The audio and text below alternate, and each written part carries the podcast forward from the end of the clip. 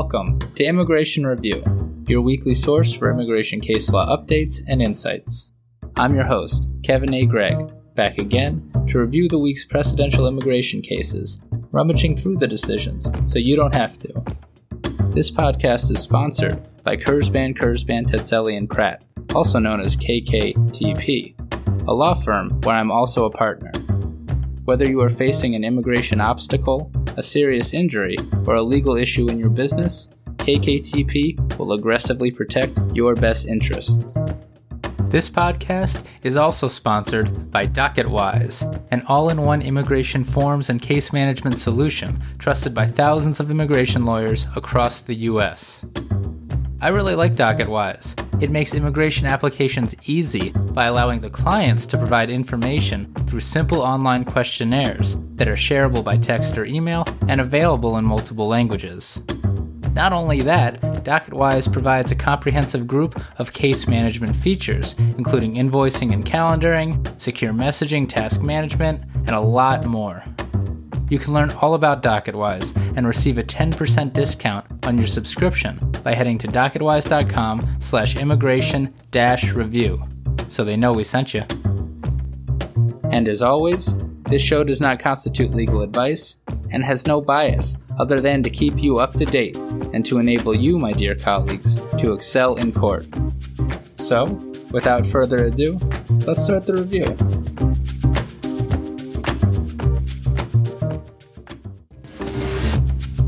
Some strange cases this week. Really, it kind of seems that this week the circuits are more focused on the attorneys than they are on the non citizens. Plus, the Ninth Circuit hasn't published in like a month, which has me terrified for the weeks to come. In immigration news, Principal Legal Advisor Carrie Doyle issued her long awaited prosecutorial discretion memo this week, and it's only 17 pages long, single spaced. It's a great read, and already seems to be having an effect, even if it's not technically in effect. Thank you, Principal Legal Advisor Doyle and Secretary Mayorkas. Here are our four, kind of strange, cases for the week.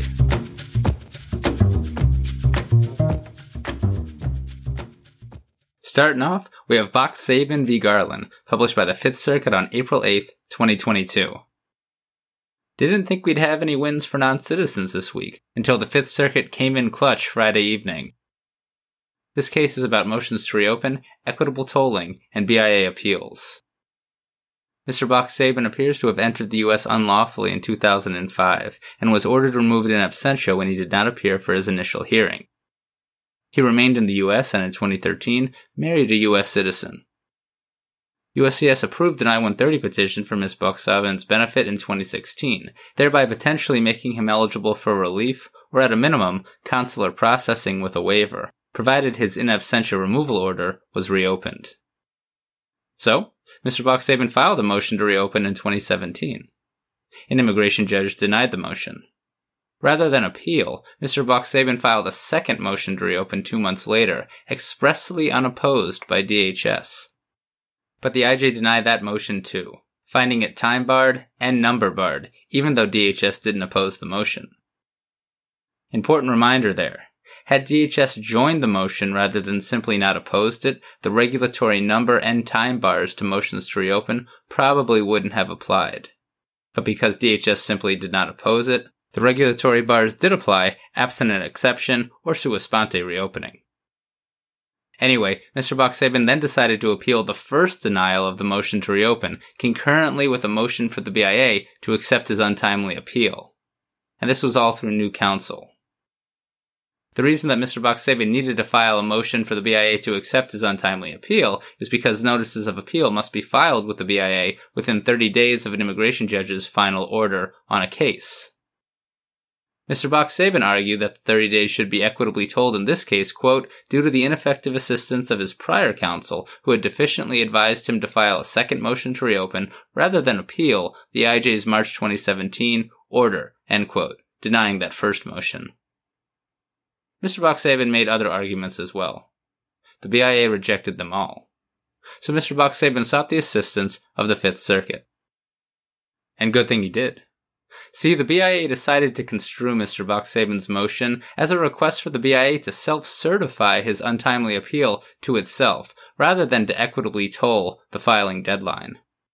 And that's because in the 2016 decision matter of Liadov, the BIA held that it has no authority to extend the time for the filing of a notice of appeal. But, quote, whatever the merits of Liadov were at the time it was issued, the Supreme Court has since made quite clear, end quote, at least through decisions in other contexts, that, quote, the 30 day BIA appeal filing rule is non jurisdictional and subject to equitable tolling, end quote. Huge ruling. The Fifth Circuit is not going to follow matter of Liadov. And that ruling aligns with decisions out of at least the Second and Ninth Circuits as well.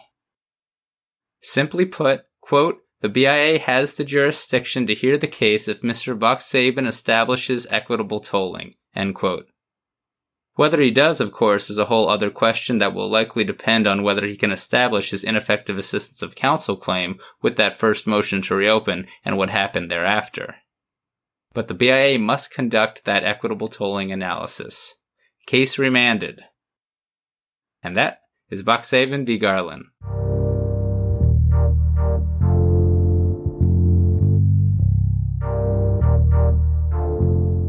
Next is Araguin v. Garland, published by the Eighth Circuit on April 4th, 2022. This case is about asylum. Ms. Araguin is from Mexico and applied for admission at a port of entry in 2016 with her two minor children, requesting that the United States give her and her children asylum. As a basis, she claimed membership in the particular social group of, quote, immediate family members of her husband, Arsenio Hinojosa Mendoza, end quote a former police officer who had been a commander in a local auto defense group formed to fight organized crime and drug cartels in their hometown, the city of Apatzingan, Mexico. In September 2014, a rival protection group that eventually itself turned to organized crime, Los Viagras, threatened to murder Arsenio and his family if they stayed in town. They texted threats and drove around town with megaphones, calling Arsenio and his family animals who would soon be killed. Arsenio disappeared in July of 2015 with another Defense Force member. They've never been found. The Mexican military investigated it a bit but didn't find anything, and the Mexican police seemed to be, at best, unconcerned. In June 2016, Ms. Araguin received a threatening call from another organized crime group called the Chanda, saying that in fact they were behind Arsenio's disappearance, and Ms. Araguin and her family would be next. And it was not an idle threat. The wife of the other commander had herself been targeted as well. So Miss Araguin and her children fled. It appears that there was a follow up thread over Facebook and that friends and family in town were questioned about Miss Araguin's whereabouts. But her other family, parents and siblings, have lived in the town unharmed, as have Arsenio's father and sister.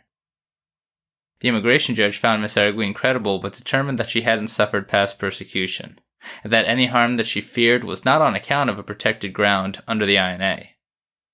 The IJ also denied humanitarian asylum, which doesn't necessarily require a showing of a well founded fear in the future, but still requires that an applicant suffered terrible harm in the past, generally on account of a protected ground. The BIA affirmed, and the Eighth Circuit upheld the agency. It agreed that Miss Araguin was never physically harmed, undermining a past persecution finding, it also agreed that there was insufficient evidence showing how or why Arsenio had disappeared, including what group, if any, was responsible. Plus, Miss Araguin and her children lived in the town for a year after his disappearance. On the whole, the Eighth Circuit believed that this didn't rise to the level of past persecution. The Eighth Circuit rejected Miss Araguin's argument that the IJ hadn't given her an opportunity to explain why she didn't have the additional evidence that the IJ desired. Instead, the Eighth Circuit held that she was, quote, afforded that opportunity when counsel for DHS asked her to explain why she did not provide certain evidence. Her reply, that she did not think about it, was not a satisfactory explanation, end quote. The Eighth Circuit also held that the IJ and BIA did not err by believing that the safety of Arsenio's father and sister undermined the claim and that's mainly because Miss Araguin defined her particular social group as, quote, immediate family, end quote, of Arsenio. And that term is, quote, generally understood as a broader group than a person's nuclear family, end quote. So immediate family, I guess, according to the Eighth Circuit, would include the father and sister who are living safely in town. Remember that one, guys the difference between immediate family and nuclear families. The Eighth Circuit further held that Miss Arguin's failure to establish past persecution was pretty much dispositive of her humanitarian asylum claim, and that the failure on asylum here precluded a withholding grant, which generally has a higher burden of proof. Nor, according to the Eighth Circuit, did the record support a Convention Against Torture grant. Finally, the Eighth Circuit affirmed the BIA's denial of Ms. Arguin's motion to reopen and or remand. And that's because the new evidence Ms. Arguin sought to submit wouldn't have affected at least one of the reasons that the IJ and BIA relied upon to deny. Ms. Arguin's failure to establish that any fear of persecution that she had was on account of her membership in a cognizable particular social group or other protected ground. Ms. Arguin therefore did not succeed. But there's a glimmer of hope for other asylum seekers, if a bit faint.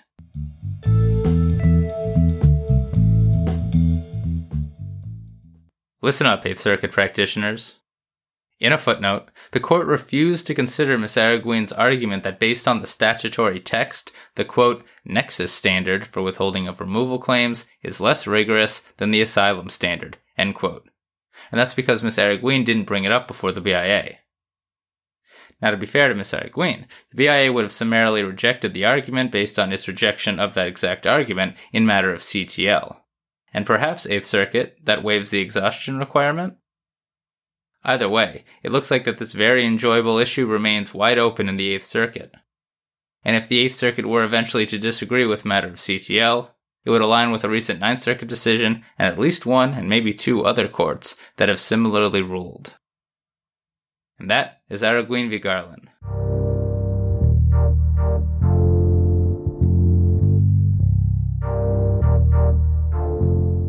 Next is Camacho Valdez v. Garland, published by the Seventh Circuit on April 6, 2022. This case is not actually about Mr. Camacho Valdez. It's about his attorney, who I will not name. But the Seventh Circuit certainly does. Mr. Camacho Valdez's attorney filed a petition for review and emergency stay motion for Mr. Camacho Valdez, requesting that the Seventh Circuit order that DHS not remove Mr. Camacho Valdez during the pendency of his petition for review. But the attorney didn't pay the filing fee to docket the case. Then, the Seventh Circuit ordered supplemental briefing because the stay request lacks substantive argument, particularly on whether the petition is likely to eventually succeed on the merits, which is one of the most important stay factors. But the attorney didn't file anything. The Seventh Circuit reminded him, and the attorney still filed nothing. I'll let the Seventh Circuit take it from here. Quote, after three more weeks of radio silence, more than 11 weeks after we ordered the supplement, we denied the stay motion and ordered the attorney to show cause why he should not be disciplined for failing to comply with two court orders. He responded a day late and explained that he had missed our earlier orders because the notifications on his smartphone were not working. That excuse is unacceptable. Nor did the attorney ever pay the original docketing fee required or file a motion seeking permission for his client to proceed in forma pauperis. Latin for, my dudes, my client cannot pay this fee. The attorney failed to file anything even after the Seventh Circuit extended his deadlines more than once on the attorney's own requests. When the attorney finally submitted an in forma pauperis motion, the attorney did not include an affidavit from the client as it appears the Seventh Circuit requires. And it was a quote boilerplate motion, end quote. American for, not very detailed, and almost sure to fail. For those reasons, the Seventh Circuit dismissed Mr. Camacho Valdez's petition for review. So the non citizen's case is done without a decision on the merits from the Seventh Circuit. The Seventh Circuit then turned towards his attorney. It sanctioned him a $1,000 for repeatedly failing to heed the court's instructions, quote, without a valid excuse, end quote.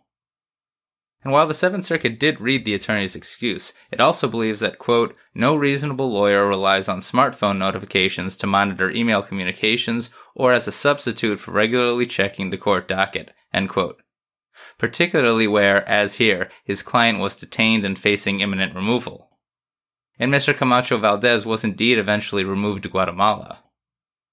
The Seventh Circuit believes sanctions, quote, a necessary response to the attorney's abandonment of his client and also as a deterrent, end quote. Plus, it wasn't the first time.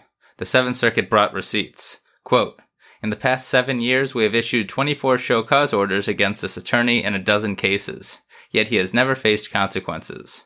In light of this history, we ordered the attorney to show cause within 21 days why he should not be suspended or removed from this court's bar. End quote. The attorney appears in big trouble, as the Seventh Circuit believes, quote, more serious consequences are now clearly necessary to address the attorney's pattern of neglecting his professional responsibilities, especially considering the particular vulnerability of the clients he routinely represents, end quote.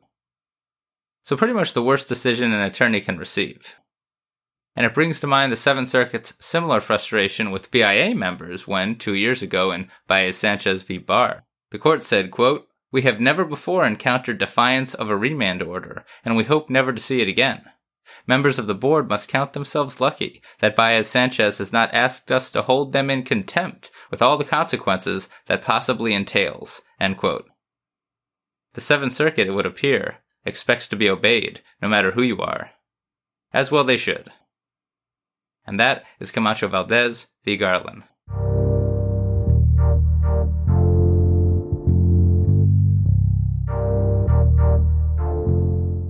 Finally, we have Hernandez Serrano v. Garland, published by the Sixth Circuit on April 7th, 2022. Again, the circuits are just not overly pleased with attorneys this week. And to be clear, I know many of the attorneys on this case, and they are some of the best of the best. This is the big Sixth Circuit case about administrative closure from episode 31. In short, the previous panel decision in this case had held that it was okay for Attorney General Sessions to hold, in matter of Castro Tum, that immigration judges and the BIA lack authority to administratively close cases. But of course, in matter of Cruz Valdez, Attorney General Garland vacated Castro Tum, meaning that administrative closure is back everywhere. Except maybe the Sixth Circuit because of the first Hernandez Serrano decision? I'm a bit unclear, and quite frankly, I think the Department of Justice might be uncertain as well.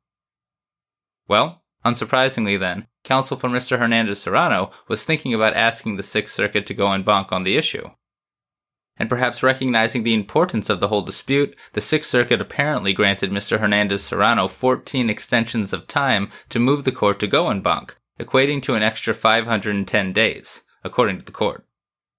But Mr. Hernandez Serrano never moved the court to go en banc, meaning that he never asked the full Sixth Circuit to reconsider the panel decision. Instead, he and OIL appear to have reached an agreement with the assistance of a Sixth Circuit mediator that resulted in Mr. Hernandez Serrano getting his case reopened and dismissed by the BIA, thereby making his Sixth Circuit petition for review moot.